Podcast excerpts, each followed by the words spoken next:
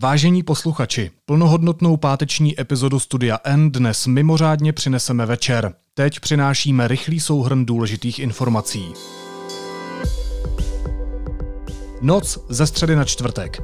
Ministr zdravotnictví Roman Primula a druhý muž hnutí Ano Jaroslav Faltýnek obešli vládní nařízení.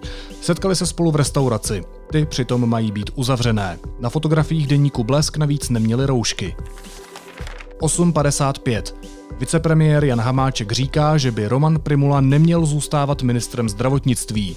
Ke kritice se přidává opozice. 9.32.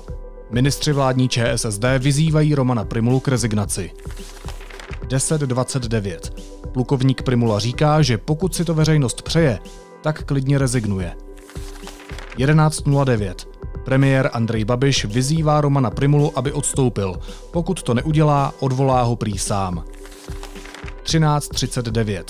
Ministr Primula říká, že nic neporušil a že odstoupit nehodlá.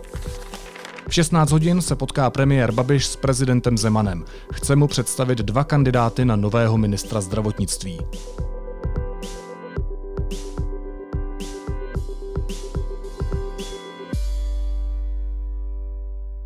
Víte, že sneseme hodně, ale žít v Česku na konci října 2020 je nadlidský úkol.